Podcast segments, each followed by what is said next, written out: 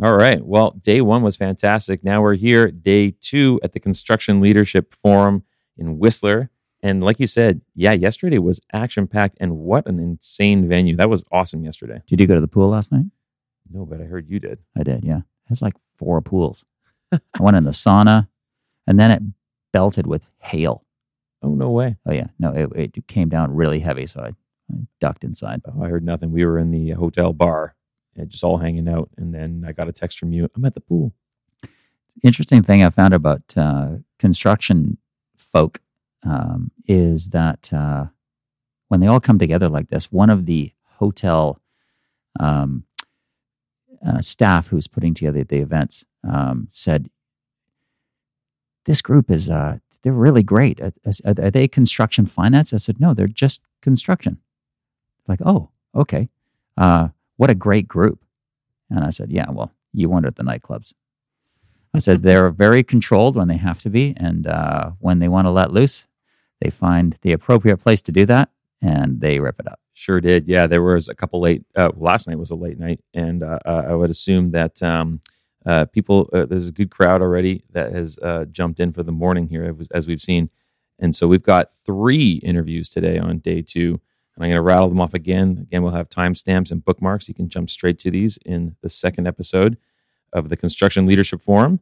We had the first one, this was awesome, about decarbonization. We had George Benson from the Vancouver Economic Commission joining us. Uh, and then we asked, uh, had the, well, the auctioneer extraordinaire and the MC for the event, Adam Timler, who's in charge of business development at the Metal Building Group join, and that was a fantastic conversation. And he did a bang up job of the auction the night before. Yeah, he should uh, do that for a career. Oh, that he was he good. nailed it. Yeah, they, they they brought in some good money for a good cause. And then finally, we had Donna Grant, president of the Vancouver Regional Construction Association.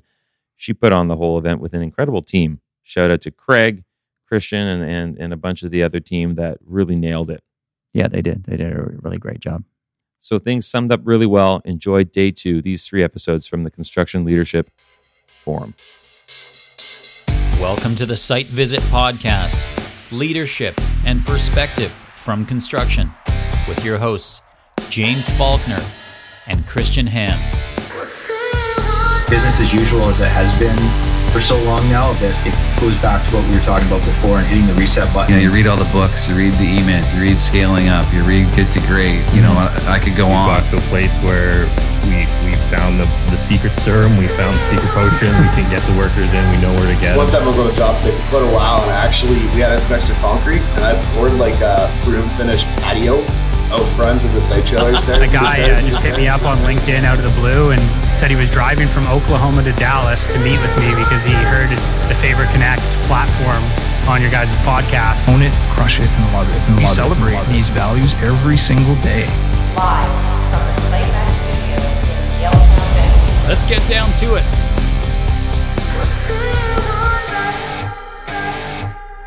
We've got George Benson from the Vancouver Economic Council Commission. Commission. Commission. Oh, sounds so many serious. There's associations no and test. commissions. Nah, and- no, no, no. Don't, we won't take it personally. Well, it was a, a great chat, and the video that you had was awesome. And we're going to dig into that a little bit. But why don't you give our audience just a little bit of a Cole's note on who George is and a little bit of the things that you've been working on around the theme from today's topic uh, speech. Yeah, thanks. So uh, I, I have the privilege to be the senior manager of economic transformation at VEC. So we're the City of Vancouver's economic development agency. And I like to think of myself as a, as a kind of recovering policy person. So I'm trained as an urban planner, but I've had the privilege to work in partnership with folks in the construction sector for the past four years. And it's been just a blast. Like to see the passion and enthusiasm in this sector is inspiring. And, uh, you know, it's, it's a healthy dialogue back and forth about what we should do, what the best approach is. But it's just been, it's fun every day. And, and uh, that's a big part of the work that I get to do is ask folks, how can we help you? What do you need? What, how can we bring supports to you? And uh, things like the trip to Copenhagen are kind of one of those outputs.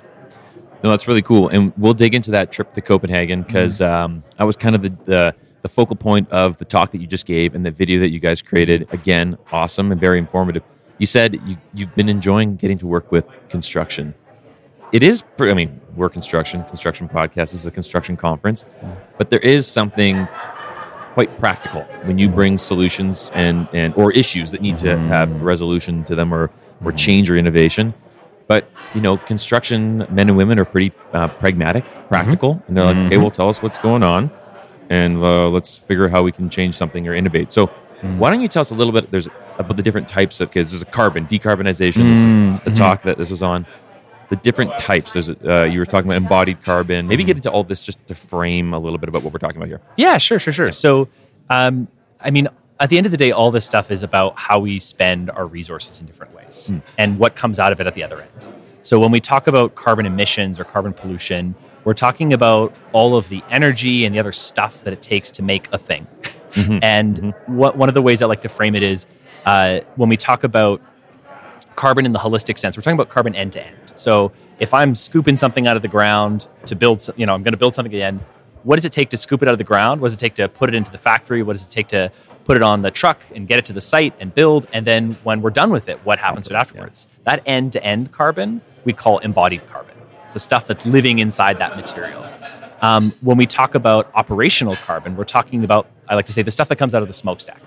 So, you know, you've, you've got all your end to end, that's all been done. But once the, in this case, a building is built, it's going to run, right? It's going to operate, it's going to live. So, what's coming out of the smokestack, metaphorically or literally, on that site? So, that's the operational carbon. And in our world, in the policy world, we're trying to make sure we're addressing both of those Mhm. and always looking for cost efficiencies and, and profit along the way as we're, as we're reducing ultimately what's waste. No, that's really cool. And you, you threw up some graphics on there right at the beginning where you said, oh, you know, construction kind of got lumped in with the real estate one. So we're looking at the embodied carbon and the operational You carbon, betcha. right? Yeah. But I like that. that, that that's a good, clear distinction to give um, the listeners uh, and oh, myself too, um, a bit of uh, uh, some definition around how that goes. Um, when we're dealing with, uh, well, why don't you actually t- talk a little bit about the Denmark, the video, the trip, the, the, the whole Copenhagen experience, and what's going on with that? So, I mean, like I said in my presentation in the video, Vancouver is not an island. Like we're on this climate journey, just like a whole bunch of other places in the world. And what's what's cool and it gets me really excited is that in a lot of cases it's cities that are leading the way. And when I say cities, I don't just mean you know mayor and council pass a decree. Da, da, da. It's that there's a there's a community of practice that's emerging across the public and private sector where we're saying we think all this stuff is important. We're we see opportunities for competitiveness or profit along the way, and we want to collaborate and figure out how that how that's going.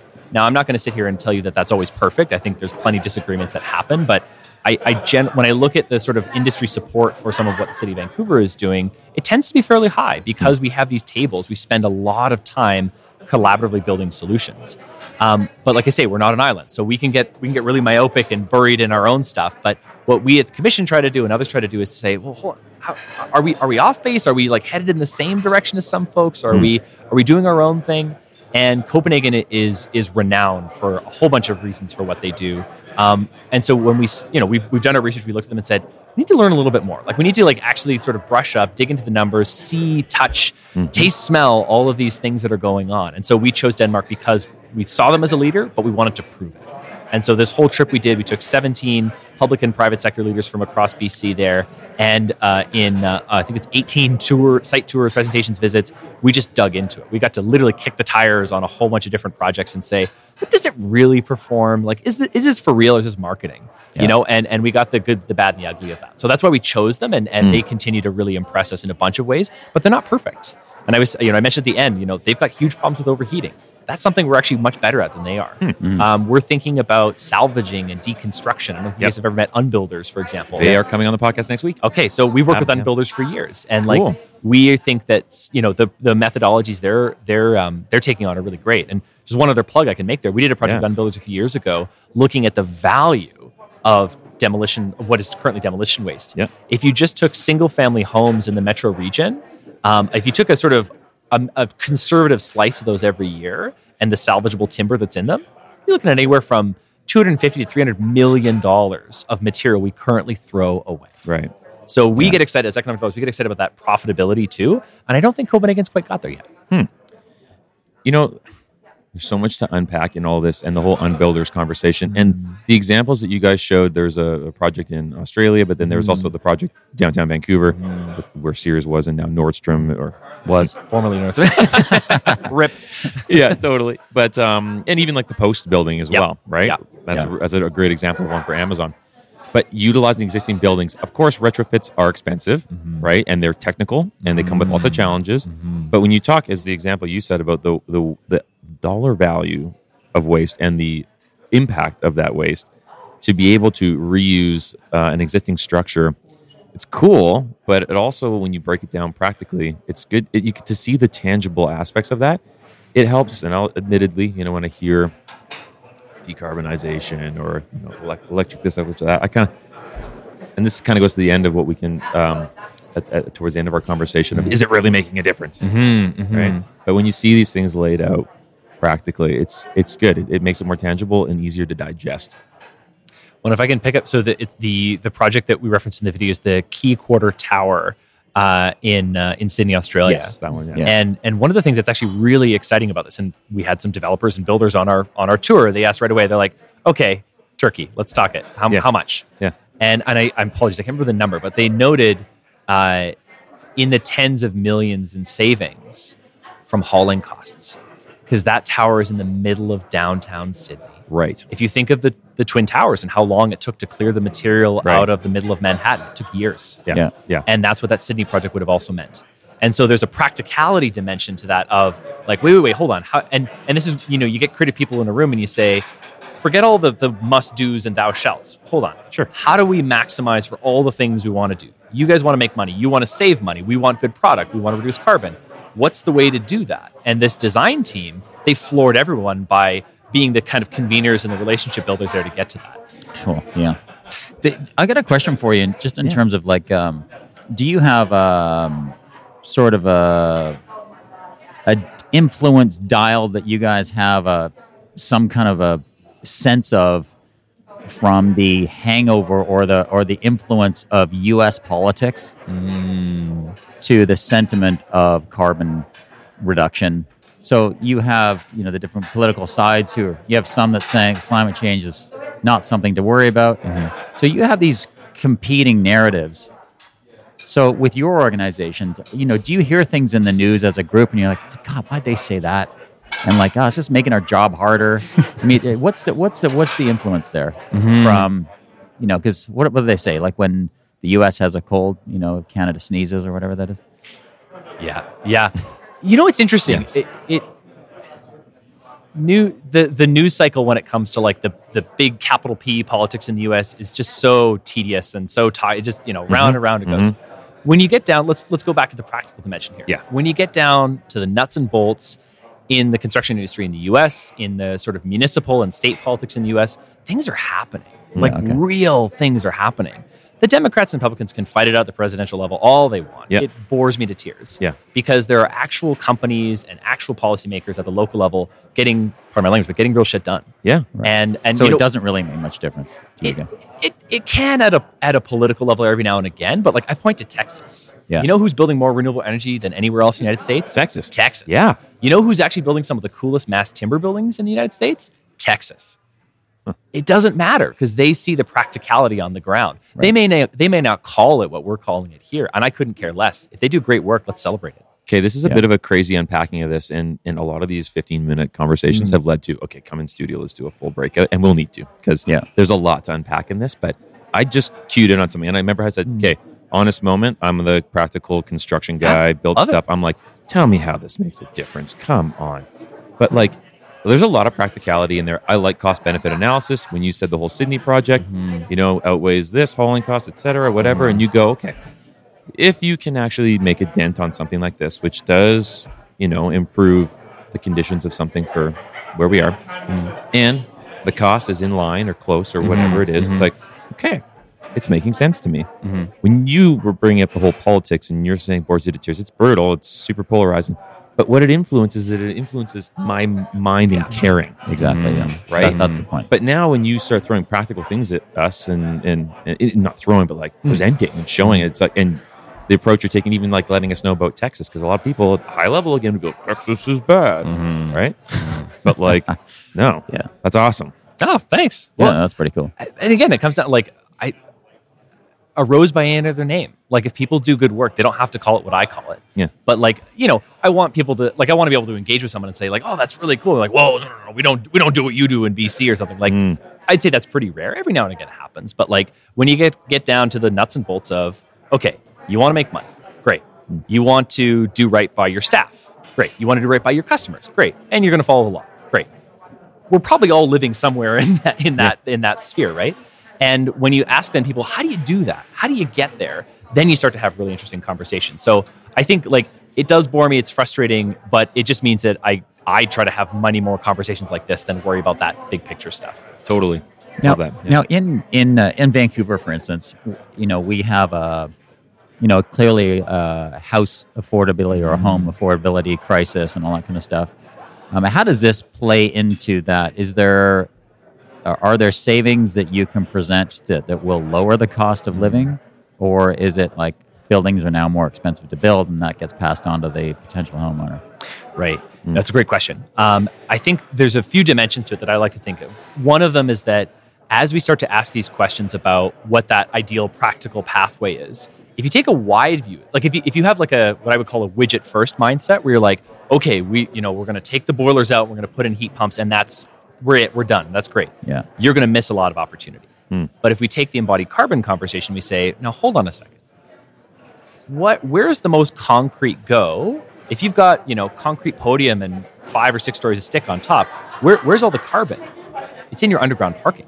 Hmm. Oh yeah, yeah, yeah. And if we are mandating, if we as the government are telling you thou shalt build a crapload of underground parking, we're telling you to put more carbon into your building. Mm. So if we take that wider view and start to touch some area, like some policy areas that have previously been like, oh, okay, we're not going to talk about that, then you get to interesting solutions where you can build a building for a hell of a lot cheaper. so does that mean no parking? yeah, where does parking go? Here's what I love let the market decide. Right now, we tell you to build a certain amount of parking. Developers are smart people. Let them do the market analysis themselves and ask, how much do we think this site actually needs? Does a site next to the SkyTrain really need six stories, six, six stories underneath Sure. underground parking? Sure. Yeah, yeah. Yeah, I mean, re- yeah, I mean, there's Like what goes under like for a tower, Mm-hmm. infrastructure wise? I mean, how many stories do they need to go down for the ver- vertical tall- for the vertical integrity Well, of the building? we've got a perfect example the Senakw development, the Squamish are doing. yeah. You know how much parking's in that? No, I don't know. Like tiny.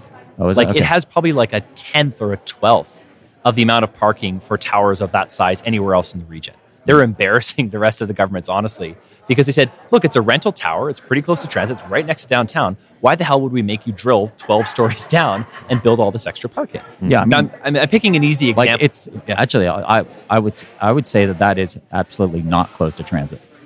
That's like besides biking across the bridge, Hmm. there the SkyTrain or the Canada Line is way too far away. Well, I mean, you got to keep like the Broadway line going in there too, and there's there's because they're building that Yeah, there, they're, yeah. they've got the transit connectivity Yeah. that'll that'll link up as it goes in. Yeah. So it's not perfect, but I think it's got it's got a, enough advantage. It's close to transit for the right type of people.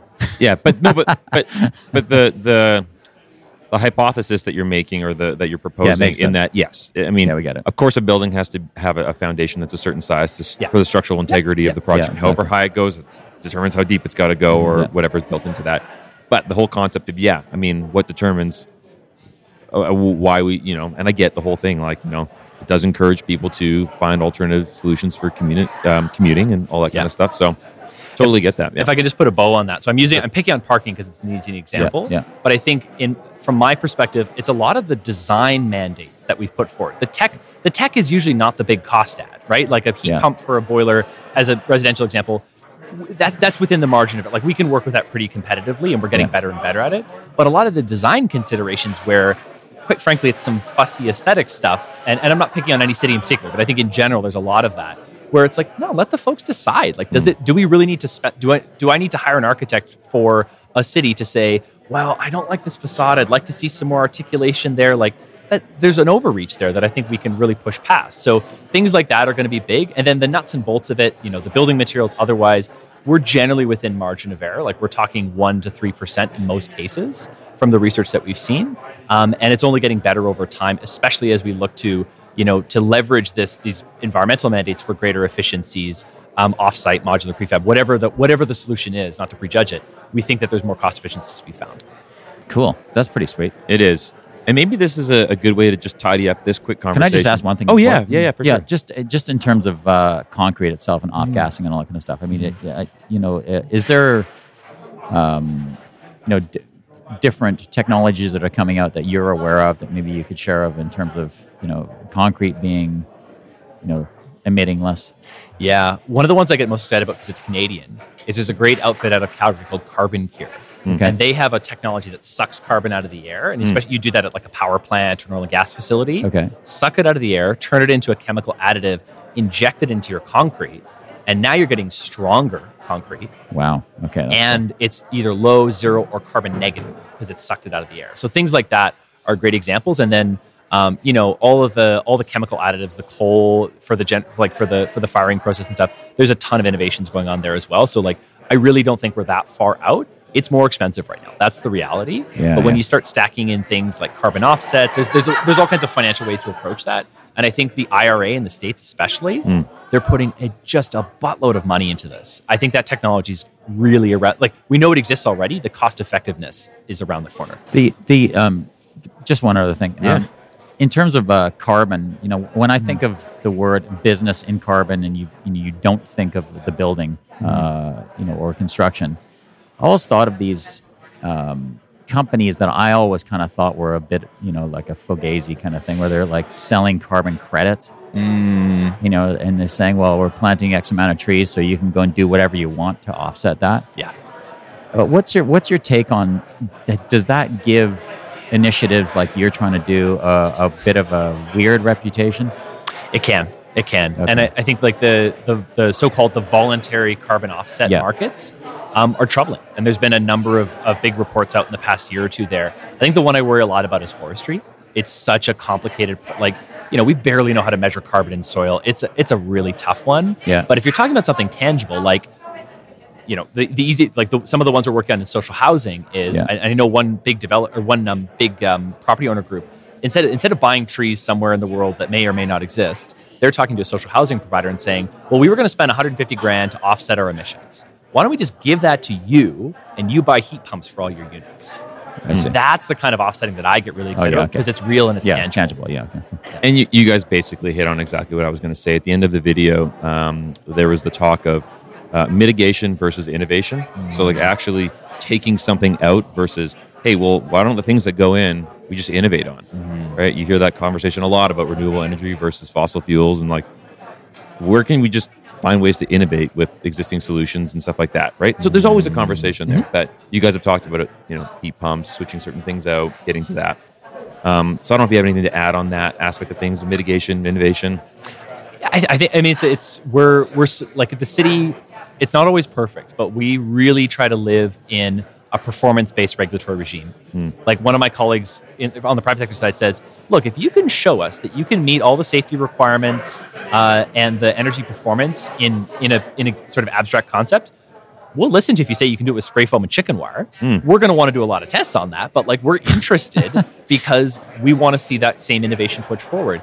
And so, uh, you know, I am dead set against, and I think the city's been very intelligent in this way of uh, thou shalt use this technology or thou shalt do this particular design solution. There are exceptions to that, but I think the general sense is it's way better when we set a set a number and say, tell us how you want to get there. Right. Right. It involves everybody in the solution, right? It does. Yeah, that's really good. All right, so we're here up in Whistler, the Construction Leaders Forum with the VRCA. We have been asking all of our guests, based on uh, you know the topic and the sentiments of their um, their session with our group, what's one nugget that you would want to leave with our audience or the industry, anyone listening to this, from this topic, or just something that's you're really caring about right now? Ooh, that's oh, so many juicy ones here. I think about workforce. I think workforce is one. This came up in the questions for my session, and, and it's a it's a real passion of mine. Companies that can tell the story of the why they're involved in these sustainability issues, or they're doing equity work. You know, they're they're really trying to hire more women. They're trying to bring indigenous folks, whatever that may be. If you can tell that why, man, oh man, are you gonna have an easier time bringing people into your company? And it, it kind of blo- it makes me actually really sad because I meet so many companies every day that are doing such incredible work, and they're kind of shy about it in this crazy way. Totally. It's like why why not scream it from the rooftops? Because it's not bullshit. It's actually real, and a lot of people don't. And so I'm always encouraging them like tell your story of why you do this work. Lead with the why, and you'll be amazed at who's going to come and want to work with you. Well, that's a really good thing to end on. like it. The why and not the, you mentioned a few times, the, je- the thou shalt. right? It's like you will do this. I think that's fantastic. It's a great way to end it. George, like you said, it's we got to get you back on for a full episode. But this was a fantastic conversation, um, and we are glad that you joined us. Thank, you. It's a privilege. Thank you so much. Well, that does it for another episode of The Site Visit. Thank you for listening.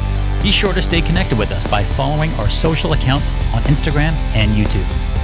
You can also sign up for our monthly newsletter at sitemaxsystems.com slash the site visit, where you'll get industry insights, pro tips, and everything you need to know about the Site Visit podcast and SiteMax, the job site and construction management tool of choice for thousands of contractors in North America and beyond. SiteMax is also the engine that powers this podcast. All right, let's get back to building.